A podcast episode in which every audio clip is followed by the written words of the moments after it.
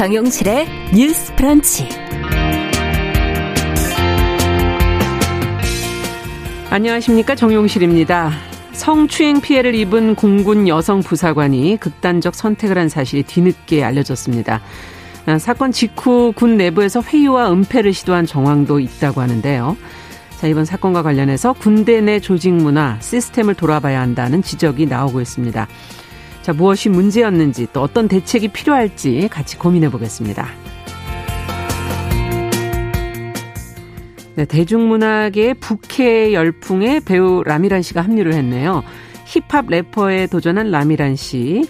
어제 라미란이라는 제목의 음원을 발표를 했는데, 자, 믿고 보는 배우의 자리를 지키면서도 또 뭐 래퍼로 캠핑 유튜버로 다양한 활동을 벌이고 있는 라비나 씨의 활약상 매력에 대해서 잠시 후 또 이야기 나눠보겠습니다. 네, 국내외에서 정부나 기업의 기후 위기에 대한 책임을 묻는 기후 소송이라는 것이 많아지고 있다고 합니다. 다양한 기후 소송의 사례와 의미 환경 코너에서 저희가 짚어보겠습니다. 6월 2일 수요일 정유실의 뉴스 브런치 문을 엽니다.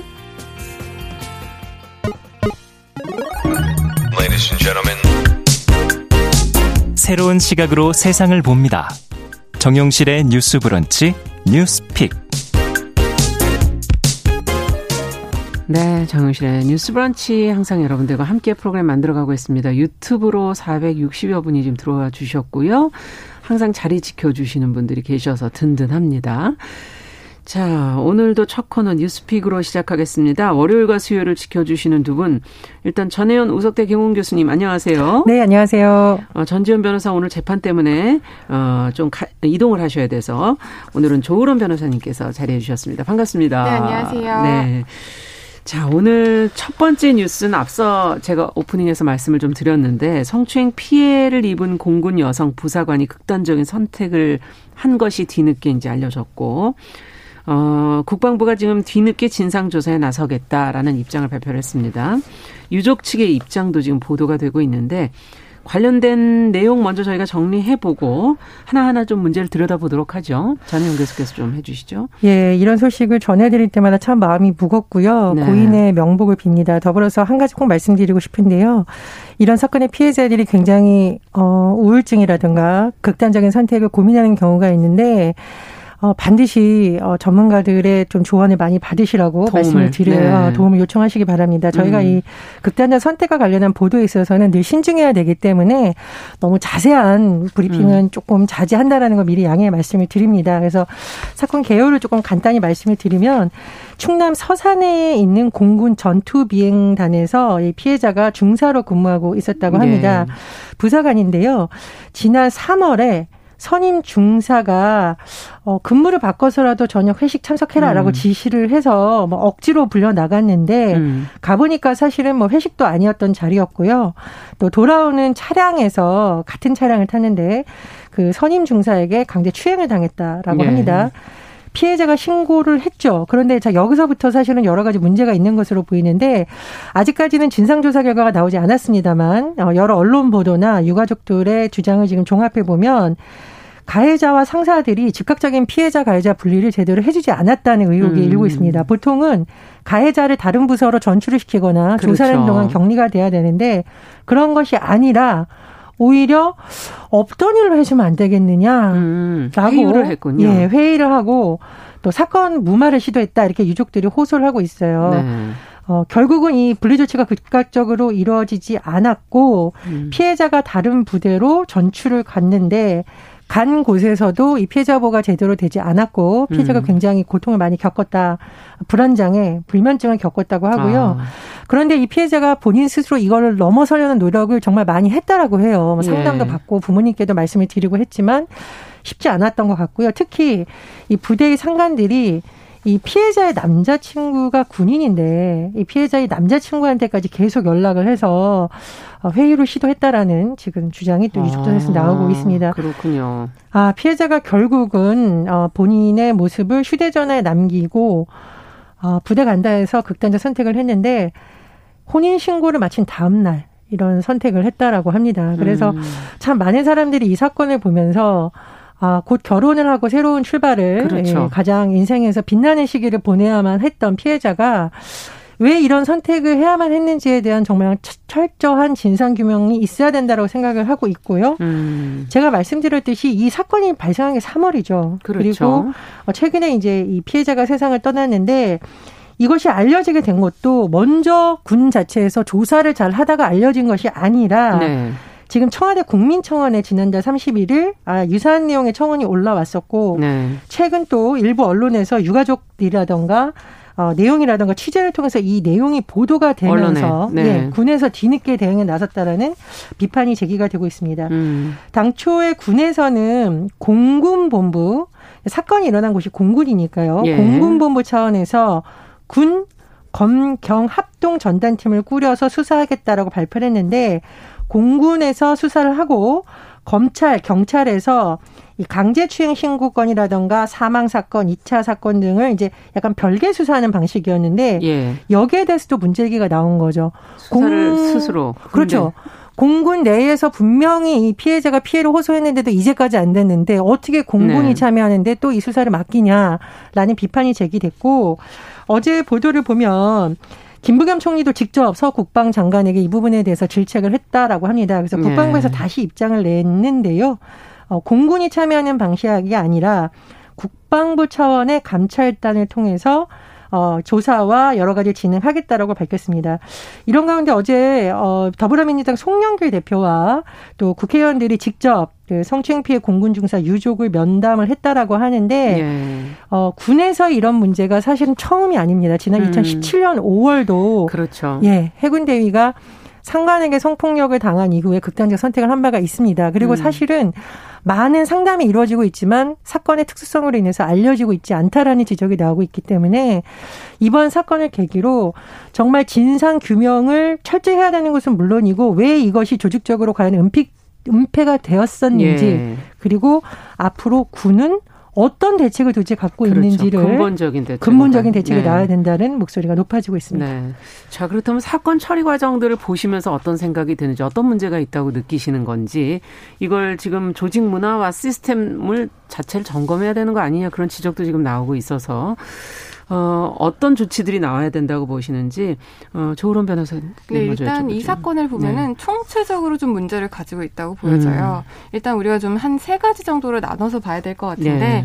일단 가해자는 자신이 이제 뭐 같은 중 중사였지만 음. 그래도 선임이었잖아요. 그렇죠. 그러면 어느 정도 상관이기 때문에 그런 상관이라는 지위를 이용해서 회식에 불러냈습니다. 음. 그리고 또 강제 추행을 했고 음. 그런 범행 이후에도 협박을 했다고 지금 알려지고 있어요. 예. 그러니까 예를 들면 강제추행 이후에 피해자가 택시에서 내려서 예. 바로 상관에게 신고를 하니까 숙소까지 따라와서 아. 해보면 그러니까 뭐 신고할 테면 해보라 음. 이런 식으로 협박을 했군요. 또 협박을 했고요. 네. 또 오히려 가해자가 이게 사건화가 되니까 오히려 죽어버리겠다 스스로 아. 이제 자해를 하는 그런 위협적인 예. 태도를 보이면서 피해자들을 윽박질렀고 가해자들 가족까지 이 피해자에게 음. 오히려 어떤 회유라든지 뭐 무마라든지 예. 압박한 그런 것들이 지금 있다라고 주장되고 있거든요. 예. 그렇기 때문에 이 가해자를 어떤 성범죄자 그리고 기타 뭐 강요, 음. 협박 이런 범죄로 처벌하는 건 너무나도 당연한데 여기서 문제가 끝이 아니죠. 네. 다른 상관들 음. 정말 지금 이게 문제가 크다고 봅니다. 음. 이제 피해자가 성범죄 피해자들은 자기가 어떤 피해를 당했을 때 적극적으로 나서는 게 그렇죠. 아무래도 수치심, 음. 알려지는 것에 대한 두려움 음. 이런 것 때문에 잘 하지를 못해요. 그럼에도 불구하고 이 피해자 같은 경우는 지속적으로 신고를, 신고를 예. 했고 예. 바로 신고를 했고 여러 군데에 도움을 호소를 했습니다. 어. 그럼에도 불구하고 여기서 그 나머지 다른 상관들이 오히려 회식에 갔던 사람들이 피해를 입는다. 또 가해자가 곧 전역을 하니까 좀 상부에 보고하지 않았으면 좋겠다. 어. 그리고 제가 정말 마음이 아팠던 말은 살면서 겪을 수 있는 일 아니냐. 아. 그런 발언까지 하면서 이제 피해자를 뭐 회유하고 약간 압박하고 음. 계속 어떤 이런 사건을 은폐하려는 시도를 했다고 해요. 음. 그렇게 본다면 이게 군대 내에서의 그런 상명하복의 문화, 음. 그리고 폐쇄적인 문화, 음. 그리고 아직까지도 군대 내에는 여성보다는 남성들이 많잖아요. 네. 그런 사회 속에서 이 피해자가 자기가 아무리 이거를 이겨내고 벗어나려고 노력을 치고 발버둥을 해도 음. 주변 사람들이 다 그것을 묵과하고 있다면 음. 혼자 고립되어서 느꼈을 그런 외로움 때문에 이런 극단적인 음. 선택이 이루어지지 않았을까라는 생각이 들고요. 네. 그렇게 된다면은 이 다른 상관들 음. 이분들도 2차 피해를 적극적으로 한 것은 너무나도 분명해 보입니다. 예. 그리고 제가 마지막으로 한번 짚고 싶은 건 군대 내 음. 과연 성범죄 매뉴얼이 분명히 있을 겁니다. 어, 매뉴얼. 뭐 즉각 분리라든지 네네. 아니면 전출 조치라든지 음. 아니면 가해자 가해자에 대한 어떤 징계 조치 음. 이런 것들이 있을 텐데 이런 것들이 과연 제대로 작동을 했는지 음. 우리가 봐야 될 것 같은데 이런 것들이 총체적으로 잘 이루어지지 않은 것이 아닐까 그렇군요. 그런 안타까움이 남습니다. 네. 어떻게 보세요? 어, 변호사님 말씀해주신 음. 내용 중에 조금 보충 설명을 드리자면 어, 사실 수치심, 부끄러움을 느껴야 되는 거는 가해자들이죠. 그쵸. 이런 행동은 정말 나쁜 이거 이거 좋은 행동으로 말할 수 있습니까? 초등학생들도 알 수 있는 나쁜 행동을 한 가해자가 수치심을 느껴야 되는데 다만 우리나라의 문화가 이런 사건이 발생했을 때 피해자들에게 부끄러워할 음. 것을 강요하는 문화가 있고요. 음. 말씀해 주셨듯이 살면서 겪을 수 있는 일 이거 본인 가족들한테 이런 말 할 수 있습니까? 그렇죠. 그리고 군이 가장 중요시하는 게 명예와 전후에다 이런 말이 있어요. 음.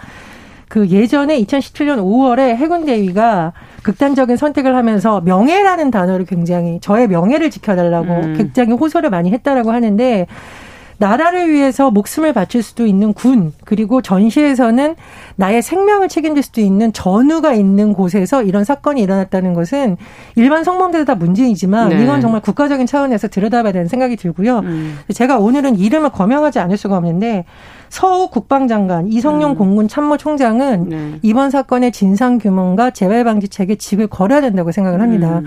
어제 송영길 민주당 대표가 찾아갔고 국회 뭐 여가위에 네. 담당 의원들이라던가 전문가들도 아마 이 문제에 대해서 깊이 들여다보고 있다고 하는데 2017년에도 비슷한 사건이 일어났을 때만 언론 보도 제가 찾아봤어요. 수많은 언론 보도가 그렇죠. 나왔고 수많은 단체에서 다시는 이런 일이 일어나지 않게 해달라고 했고요. 음. 어, 딸이 사관학교에 가고 있는 학부모가 눈물로 쓴 글이 공개된 음. 적도 있습니다. 내 딸이 내 아들이 군에 가서 나라를 위해 목숨을 바치겠다고 하는데 군에서 제발 모욕을 당하거나 음. 적어도 이런 성범죄에 노출되지는 않게 해달라는 글이 공개된 적도 있습니다. 그런데 음. 또 이런 일이 일어났다는 거예요. 그래서 저는 이번 사건 보면서 말씀해 주셨듯이 매뉴얼에 따라서 피해자 보호가 제대로 됐는지 음. 그리고 조직적인 은폐가 있었는지 2차 가해는 어땠는지에 대해서 샅샅이 들어봐야 된다고 생각을 하고요. 국방부에서 물론 노력은 하겠습니다만 예. 이거는 국회에 국방위 차원에서 음. 국정감사가 끝나든 몇 년이 지나든 계속 진상 추석을 해서 정말로 이 사건이 유야무야 되는 것이 아니라 음. 대책 마련으로까지 이어지는지 음. 정치권도 책임을 가져야 네. 된다고 봅니다. 음.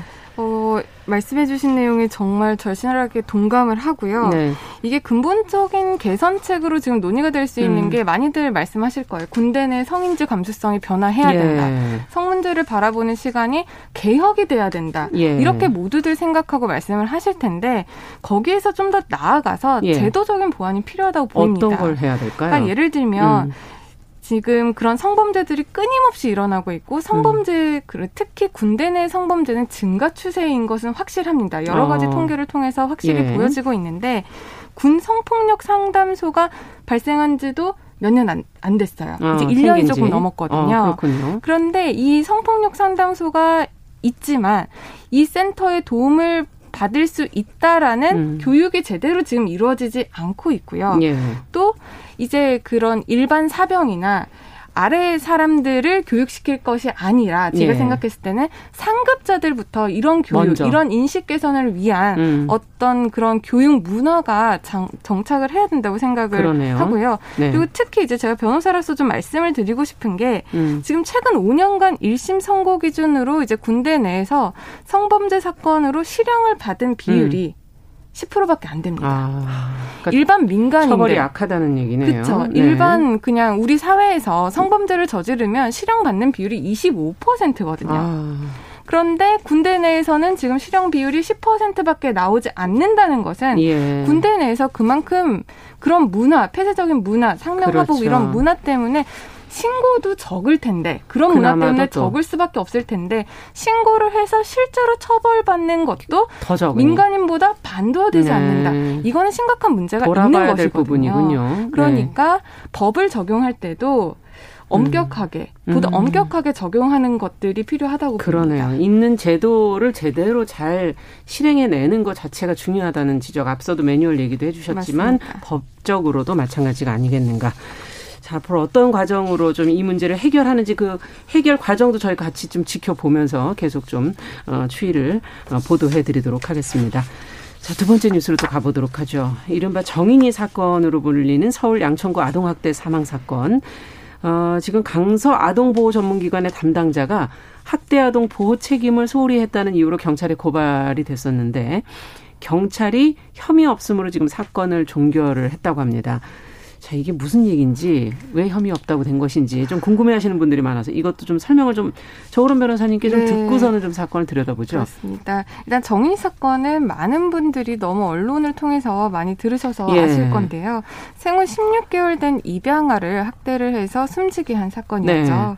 그리고 양부모가 지금 재판 단계에 있고 최근에 1심이 선고가 그렇죠. 돼서 그 양모 같은 경우에는 무기징역, 예. 양부 같은 경우에는 5년의 실형이 선고가 음. 됐는데 이와 관련해서 아동보호 전문기관의 담당자, 뭐 관장 예. 이런 사람들이 7명이 유기치사 및 업무상 과실치사 그리고 위계에 의한 공무집행방해 혐의로 고발을 음. 당했습니다. 예. 그러니까 이제 양천 그 이 정인이 사건에서 음. 이 정인이가 입양된 이후에 세 차례 정도의 아동학 대 신고가 있었는데 네. 경찰과 이 아동보호 전문기관에서 제대로 대응을 못해서 부모에게 음. 돌려보냈고 네. 그래서 부모에게 돌려보내니까 학대가 계속돼서 사망에 이르렀다. 그렇죠. 제대로 대응을 했었더라면 정인이가 살 수도 있지 않았겠느냐라는 점에서 음. 이렇게 고발이 들어갔었던 건데 이제 엊그제 경찰에서 불송치 결정을 했습니다. 네. 이제 불송치 결정이라는 것은 검찰로 넘기지 않겠다. 어. 사건을 이제 들여다봤더니 법적으로 혐의가 없더라 하는 어. 그런 거의 혐의 없음 처분이거든요. 예. 그래서 이제 이 부분에 대해서 이게 과연 맞느냐 예.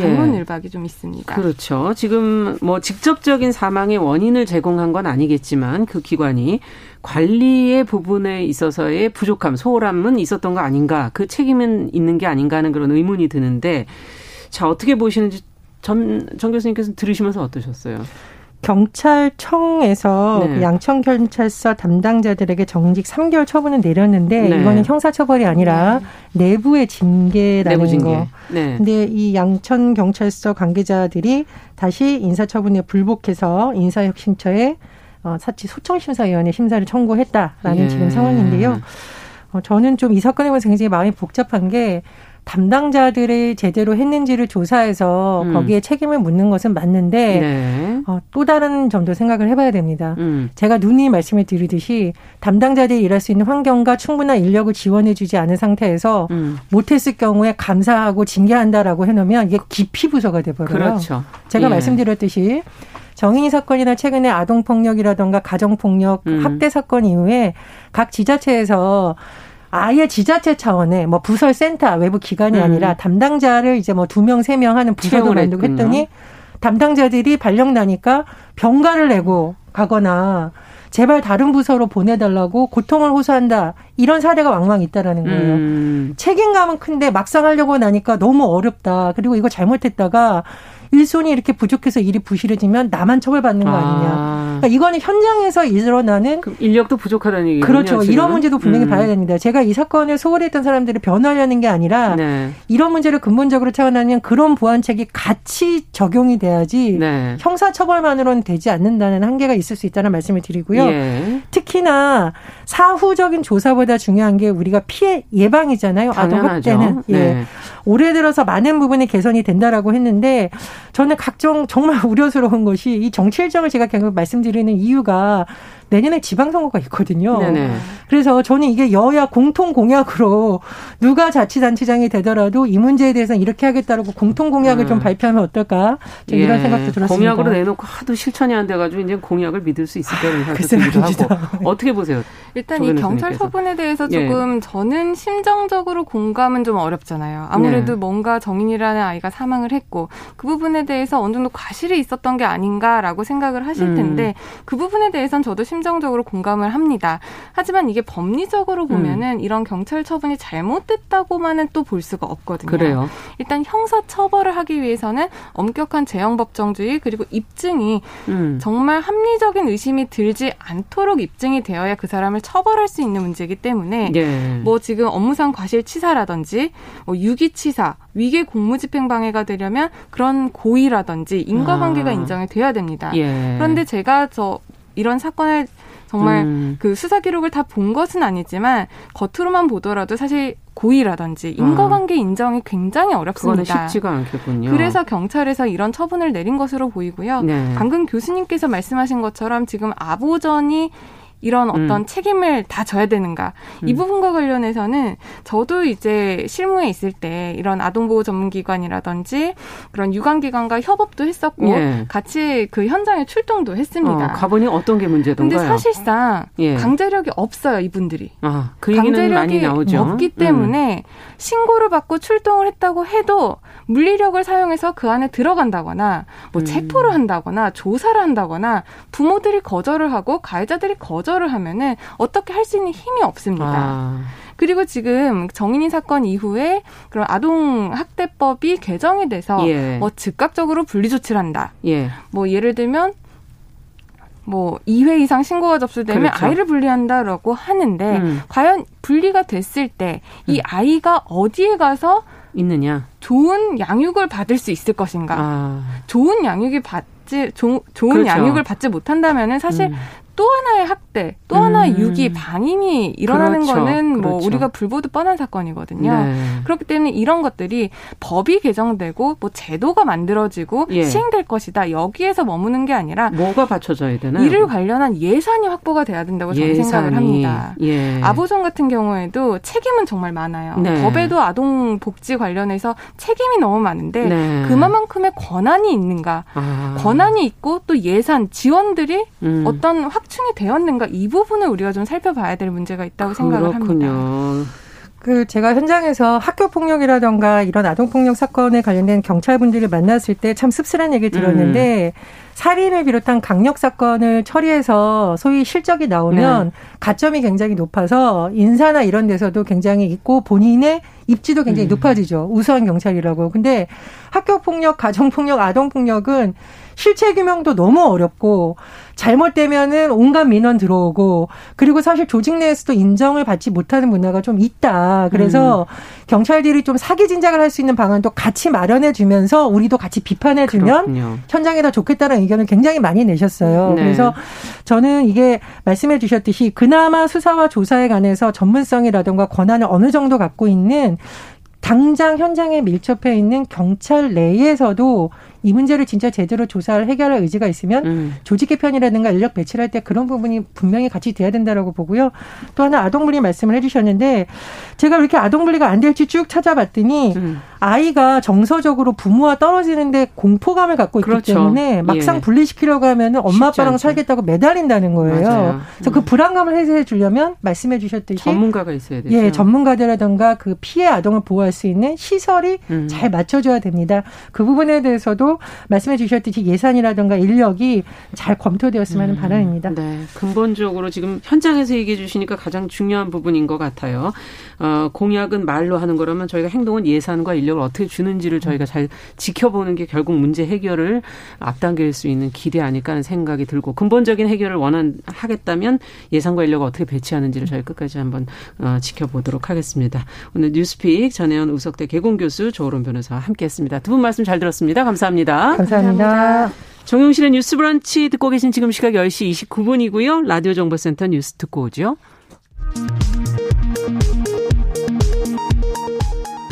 오늘 코로나19 예방접종 등 추진단에 따르면 어제 1차 신규 접종자는 56만 5,377명으로 집계됐습니다. 누적 1차 접종자는 635만 8,512명으로 이는 전체 인구의 12.4%에 해당합니다. 북한이 코백스 측과 신종 코로나 바이러스 감염증 백신 공급 작업을 진행 중이라고 미국의 소리방송이 보도했습니다. 메모리얼 데이 미국의 현충일 연휴에 항공 여행객 수가 코로나19 대유행 이래 최다 수준을 찍었다고 CNBC 방송 등 미 언론이 보도했습니다. 지금까지 정보센터 뉴스 정원나였습니다.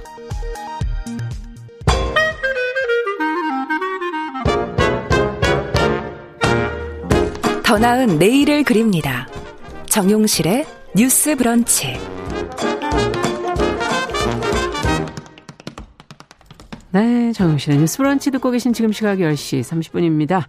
아, 필환경 시대를 맞아서 기후변화의 심각성을 좀 되새기고 환경 이슈를 살펴보는 환경하자. 어, 화요일에서 저희가 수요일로 자리를 지금 옮겼습니다. 화요일 가서 기다리지 마시고 오늘 수요일을 좀 챙겨주시기 바라고요. 서울 환경운동연합의 이우리 팀장 자리해 주셨어요. 어서 오세요. 네, 안녕하세요. 오늘은 뭐 기후 소송이라고 제가 앞서 소개를 해드렸는데 네. 저는 이 얘기가 좀 낯서네요. 아, 네. 그러시군요. 일단은 6월 5일이 음. 유엔에서 지정한 환경의 날이거든요. 이거 다가 맞네요. 네, 오늘 또 세계 환경 소식으로 가져왔고요. 예. 일단 말씀하신 기후 소송이라는 것은 기후 변화로 인한 피해와 또 권리 침해를 물어보고 음. 화석연료 사용에 대한 규제를 요구하는 시민들의 목소리라고 보시면 되겠습니다. 네. 일단 이제 지금 세계적으로 어, 미국에 있는 로스쿨 센터와 그리고 뭐 이제 로펌에서 공동 집계에 따르면 네. 작년 2월 말까지 세계 각국에서 정부, 기업, 국제기구 등을 상대로 한 기후 소송이 무려 1,700건을 이상 넘을 정도로 진행 중이거나 또 완료되었다고 아. 하더라고요.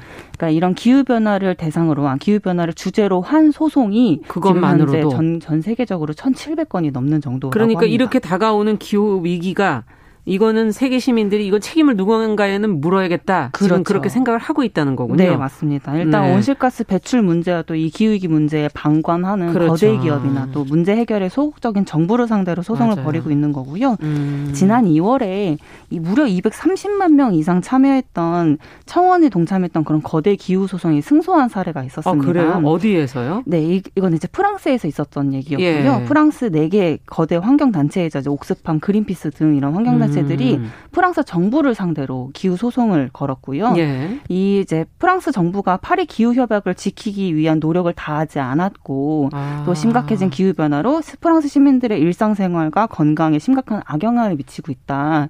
이렇게 해서 이 내용으로 소송을 제기를 했고요. 음. 이때 환경 단체들이 되게 상징적인 의미로 1유로를 청구를 했어요. 이 손해배상 네. 책임을 1유로를 달라고. 어, 너무 적은 거 아니에요? 이럴 때 많이 해놔야 되는 거 아니에요? 그렇죠. 예. 결국에는 이제 팔리 행정 행정법원이 정부의 배상 책임을 또 인정하고 청구된 1유로를 지급을 하라라고 판결까지 아, 내린 사례였는데 승소를 얻어내겠다 이런 의도였나요? 그렇죠. 1유로는 사실 상징적인 의미라고 보시면 음. 될것 같아요. 그러니까 모든 기후 변화로 인해서 입었던 그 피해를 고작 그약 1,300원 네. 정도 한화로 치면 1,300원 정도인데 이런 거에 이제 비할 수 없잖아요. 그렇죠. 그런데 이제 이런 비용적인 문제가 중요한 것이 아니라 이런 기후 변화를 알리는 것이 우선이었기 때문에 그리고 파리 기후 협약 그걸 왜 너, 어, 국가 정부가 안 지키냐? 그렇죠. 이걸 지금 묻는 거잖아요. 네, 맞습니다. 네. 파리 기후 협약이 일단 2도씨까지 상승을 막기 위한 협약인 그렇죠. 거잖아요. 근데 그것보다도 또 1.5도도 지키지 않고 지구 온도 상승에 굉장히 음. 방관을 하고 있다. 그거는 각국 정부 정부들도 다 찔리는 상황일 네, 텐데 네, 맞습니다. 그 협약을 할 때는 네. 사실은 많은 것을 걸지만 얘기는 하지만 실천이 사실 더 중요한 거잖아요. 그렇습니다. 네. 네. 어 그래서 1유로를 청구했다. 네. 사실 이게 또 청구 금액이 중요한 음. 것은 아니고 이런 기후 소송의 국가가 또 얼마나 기후 변화에 무대응으로 일관하고 아. 있는지를 세계 시민들한테 알리는 것을 중점으로 그렇죠. 둔 것이죠. 그래서 이런 기후 대응의 첫 걸음이 일단은 이런 문제들이 인식하는 네. 것이 중요하다라고 보여집니다. 네. 자, 뭐 역사적인 기후 소송이 진행됐다고 하는데 또 어떤 건지 최근에 있었던 음. 이야기였는데요. 앞서 이제 프랑스 사례는 정부를 대상으로 한 소송이었잖아요. 그렇죠. 이번엔 기업입니다. 기업을 대상으로 역사상 처음으로 기후 위기를 야기한 화석연료 기업이 법적 책임을 아. 물게 된 사례가 있었는데요. 어느 나라입니까 이번에는? 네, 일단 여기는 네덜란드에서 어. 있었던 이야기고요. 지난 2018년도에 지구에버 네덜란드와 또 1만 7천 명의 공동 원고 그리고 여섯 곳의 시민 단체가 모여서 초국적 석유 기업을 소송을 걸었습니다. 아. 세계 2위인 석유 메이저입니다. 예. 로열 더치 쉘, 이하 쉘이라고 부르겠습니다. 예. 이 쉘이란 기업에 탄소 배출량 감축을 요구하는 소송을 제기를 했었고요. 음. 현지 시각 5월 26일에 네덜란드 헤이그 법원에서 석유 기업 이 쉘에 2030년까지 탄소 배출량을 45%까지 감축할 것이라고 음. 명령을 하면서 이 기후 소송이 대대적인 승리를 거둔 사례가 있었습니다. 아예 지정을 했네요.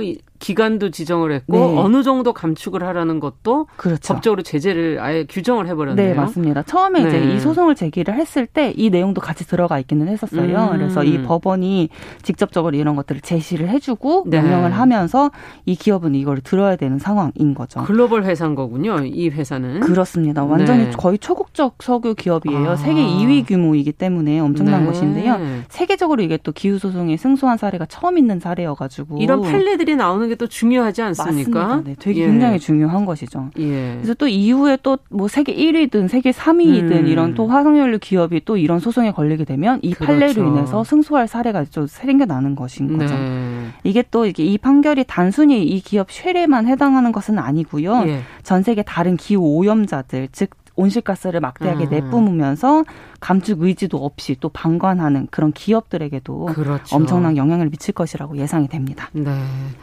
자, 우리나라는 지금 외국 사례만 쭉 보다 보니까 하나도 네. 없었나요, 이런 게? 어, 네, 있습니다. 있었나요? 네. 2019년부터 결석 시위 등을 통해서 정부의 적극적인 기후 대응을 촉구하는 청소년 단체가 있습니다. 청소년 단체? 네. 청소년 기후 행동이라는 단체가 있는데요. 아, 그렇군요. 네.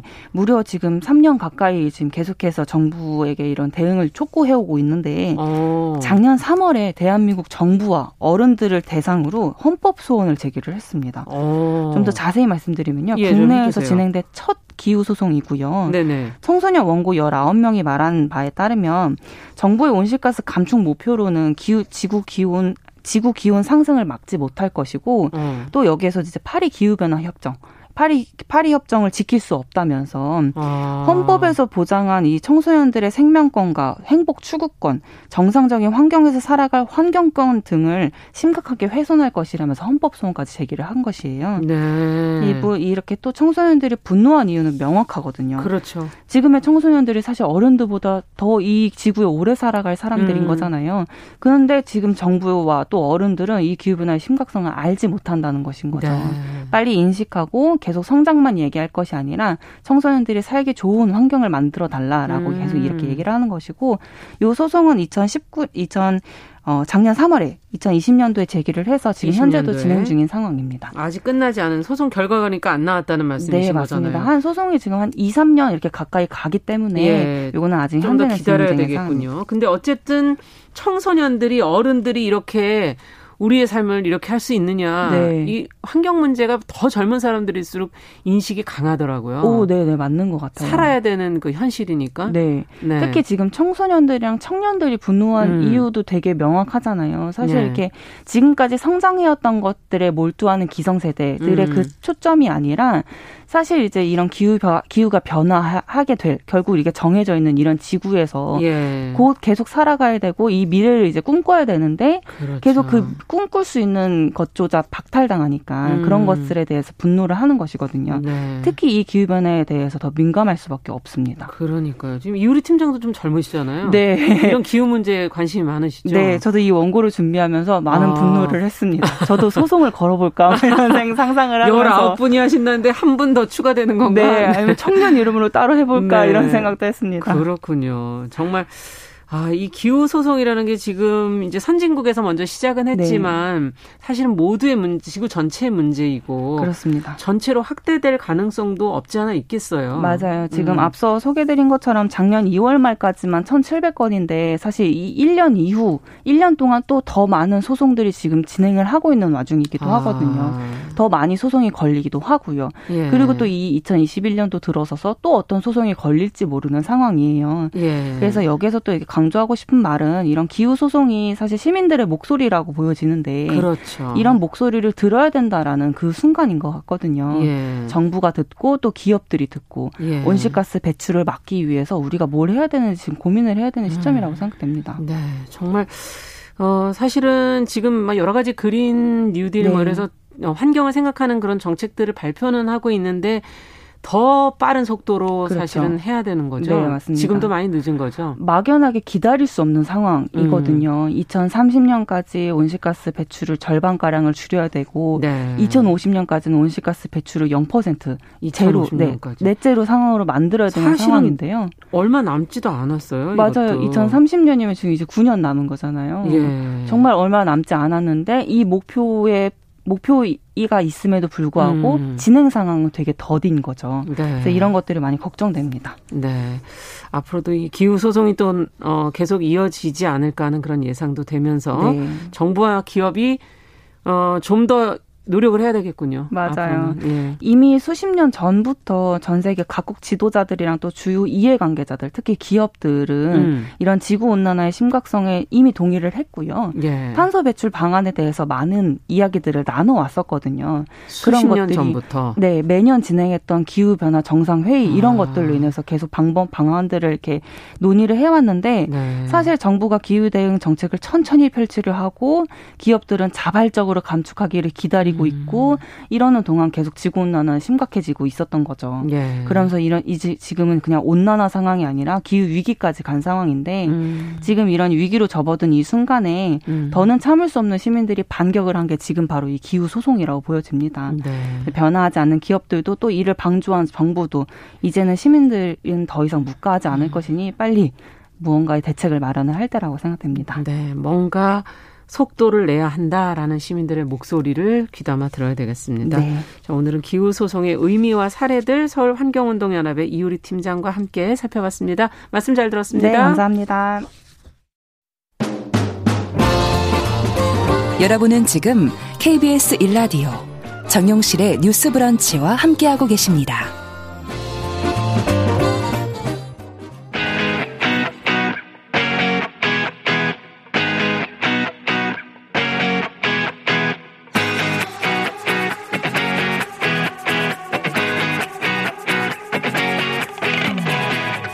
너희들이 보는 볼일 없는 나도 여기까지 와서 멈추지 않고 때론 내 모습이 초라하게 느껴져 나도 몰래 그만 움츠려졌어 그래 두던 것들 태반이지만 겁없이 질러 목참 피할 때 정용실의 뉴스 브런치에서 음악 들고 나간 건 처음이네. 저희 수요일 손희정의 문화비평 시간인데요. 라미란이라는 어, 배우 라미란 씨와 래퍼 미란이의 콜라보 곡으로 저희가 좀 시작을 해봤습니다.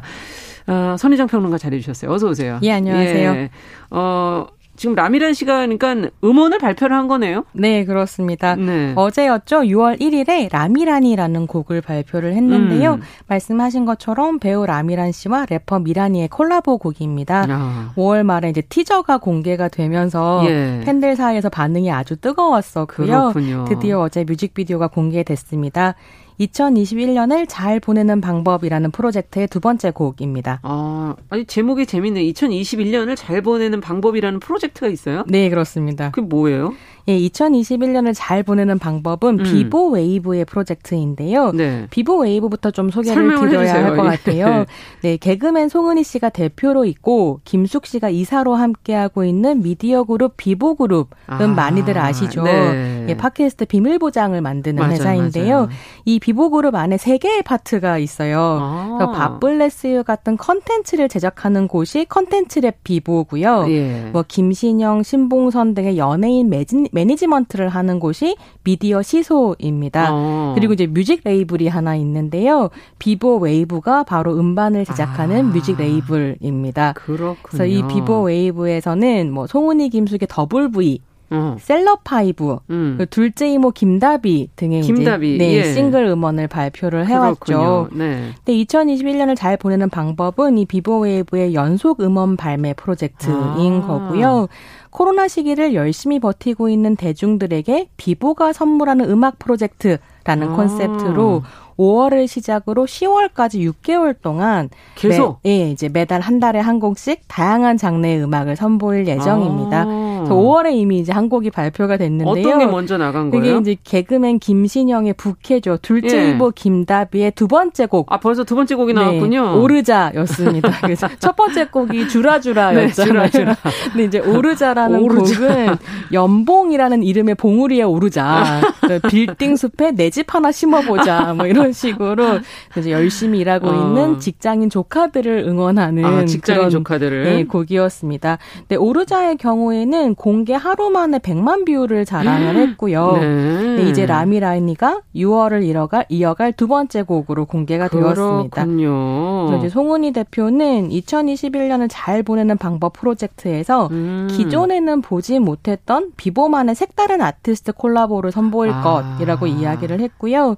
그 음원 수익은 코로나19로 어려움을 겪고 있는 사회 계층에 기부할 예정이라고 합니다. 아, 어찌 보면 선한 영향력을 어, 이 음원을 통해서 좀 네. 해보겠다, 발, 어, 펼쳐보겠다 이런 의미, 의미가 있는 것 같은데 이제 어제 막 나와서 따끈따끈한데. 네, 그렇습니다. 이 뮤직비디오와 음악 전체를 뭐 다 보지는 저는 못해서 네. 특히 청취자분들은 다 보시질 못했을 거라 어떤 내용인지 좀 소개를 해주세요. 예, 오늘 방송 들어보시고 음. 꼭 들어가서 이제 보셨으면 좋겠고요. 음원도 예. 많이 구매해 주셨으면 좋겠는데요. 음. 노래가 중독성이 있습니다. 아, 지금 앞에 예. 들어보니까 라미란 씨였죠? 예, 라미란 씨가 랩도 하고 노래도 하시는데 이게 후크송이라고 하는데 후크가 있어요. 그러니까 듣는 사람을 낚아서 나주 띄우지 않는 그런 매력이 있는데 예, 듣다 보시면 특히 막 라미라니 라미라니 막 이런 부분이 나오는데 네. 저도 자꾸 머리에 맴돌아서 아. 어제 이제 아. 뮤직비디오를 본 이후로 계속 제가 흥얼거렸더니 네. 옆에 있던 친구가 그만 좀 하라고 어, 네가 하는 건 듣고 싶지 않다 뭐 이럴 정도로 노래가 입에 딱 달라붙는데요. 예. 노래 자체는 힙합 장르이고 인생 음. 선배 라미라니 어. 듣는 사람들에게 너희들 모두 할 수 있다 해낼 수 있다라고 말하는 어. 내용입니다.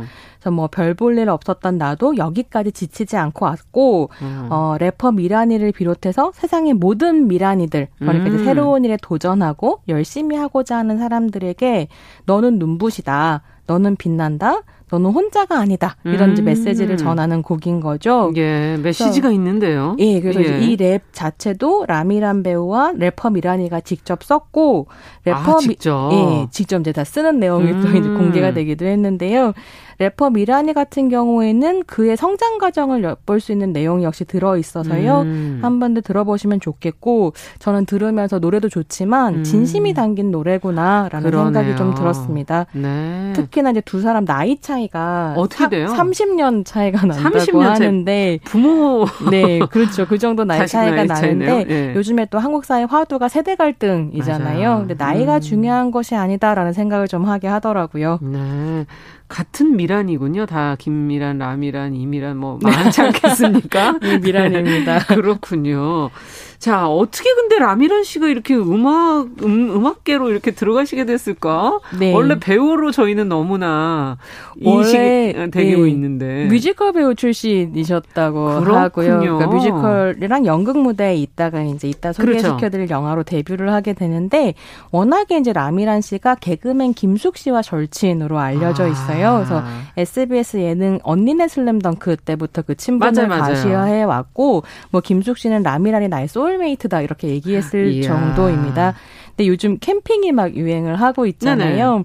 그렇게 유행하기 전부터 라미란 씨가 캠핑의 고수였고 그러면서 김숙 씨도 캠핑 매니아가 되면서 둘이 같이 캠핑을 돌아다니는 아. 컨텐츠 같은 것들이 나오기도 하고 KBS에서 그래서 차박 캠핑 안내 프로그램 나는 차였어. 예, 예. 이런 거 이제 둘이 같이 출연을 해서 예, 진행을 하기도 합니다. 아. 그래서 어떻게 보면 비보 그룹이 여성 연예인들과 음. 함께 비보 월드를 만들어가고 있다고 할 때 이사 김숙의 절친 캐릭터로 이제 라미란이 함께 있다고 할수 예. 있는데요.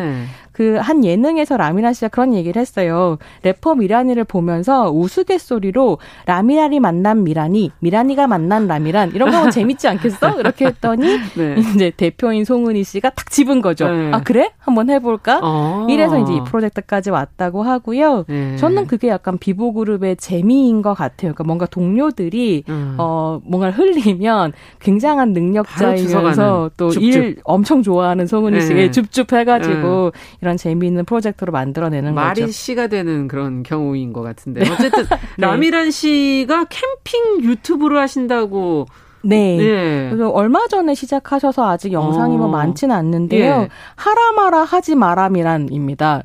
채널 이름이. 이름이 길어요? 하라마라 하지 마람이란. 아, 하라 마라 하지 마라. 네, 네, 그래서 이게 뭔가 제목을 보면서 음. 아, 되게 열심히 할 생각이 없는 건가라는 생각도. 들었는데 뭔가 라미란 씨 캐릭터랑 잘 어울린다는 생각이 아. 좀 들었어요. 그러니까 채널 설명 자체가 그냥 편하게 봐라. 굳이 음. 구독과 좋아요 누를 필요 없다. 그러나 뭔가 마음에 걸리는 게 있으면 댓글로 살포시 남겨달라. 아. 이렇게 하면서 뭔가 뭐 제주도라든가 욕지도 이런 데 어. 들어가서 캠핑을 하고 뭐 이런 어. 식의 이제 컨텐츠를 선보 이고 있습니다. 캠핑에 관심 있는 분들도 워낙 많으셔서. 네. 네. 근데 저는 약간 이걸 볼 때 궁금했었던 건 네. 남이란 씨가 캠핑 음식 고수로 알려져 있어요. 음식을 또 네, 잘하시는 엄청 잘하시는데 아. 또 이제 아이디어도 좋으신가 봐요. 그래서 약간 그 레시피를 공유해 주시면 좋겠다 이야. 이런 생각이 들더라고요. 들어가서 봐야 되겠네. 저는 그냥 아, 말씀만 들었었는데 가서 네. 음식을 좀 더 구체적으로 보고 싶어지네요.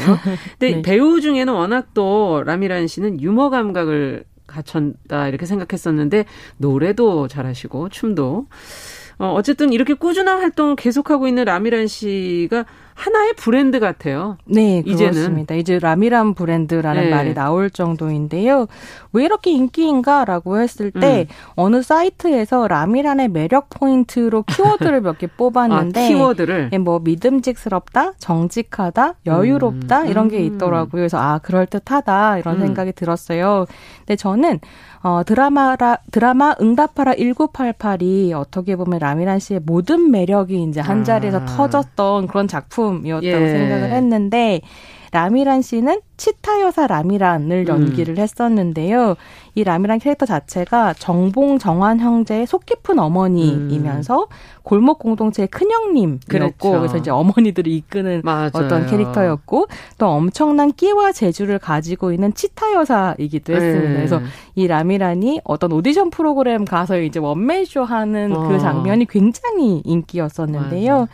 그런 식의 이미지가 2016년 여성 예능 언니들의 슬램덩크로 음. 이어 지면서 이제 라미란의 스타성을 만들어냈다고 할 수 있겠습니다. 네. 어쨌든 그렇게 본다면 뭔가 가볍지 앞서 얘기하신 믿음직하고 정직하고 이런 뭐 가볍지 않은 부분도 있으면서도 또 어찌 보면 또 유머 감각도 있고 재미도 네. 있고 여러 가지 남성 여성을 다 아우를 수 있는 그런 이미지도 있는 것 같기도 하고요. 겹겹의 예. 매력이 쌓여서 예. 여러 사람들에게 어필하는 것 아닌가 이런 생각이 음. 좀 들었습니다. 네. 자 그러면 배우로서의 활동을 저희가 얘기 안 하고 갈 수는 없잖아요. 라미란 씨 얘기하면서 아, 얘기를 꼭 해야 되는데요. 예.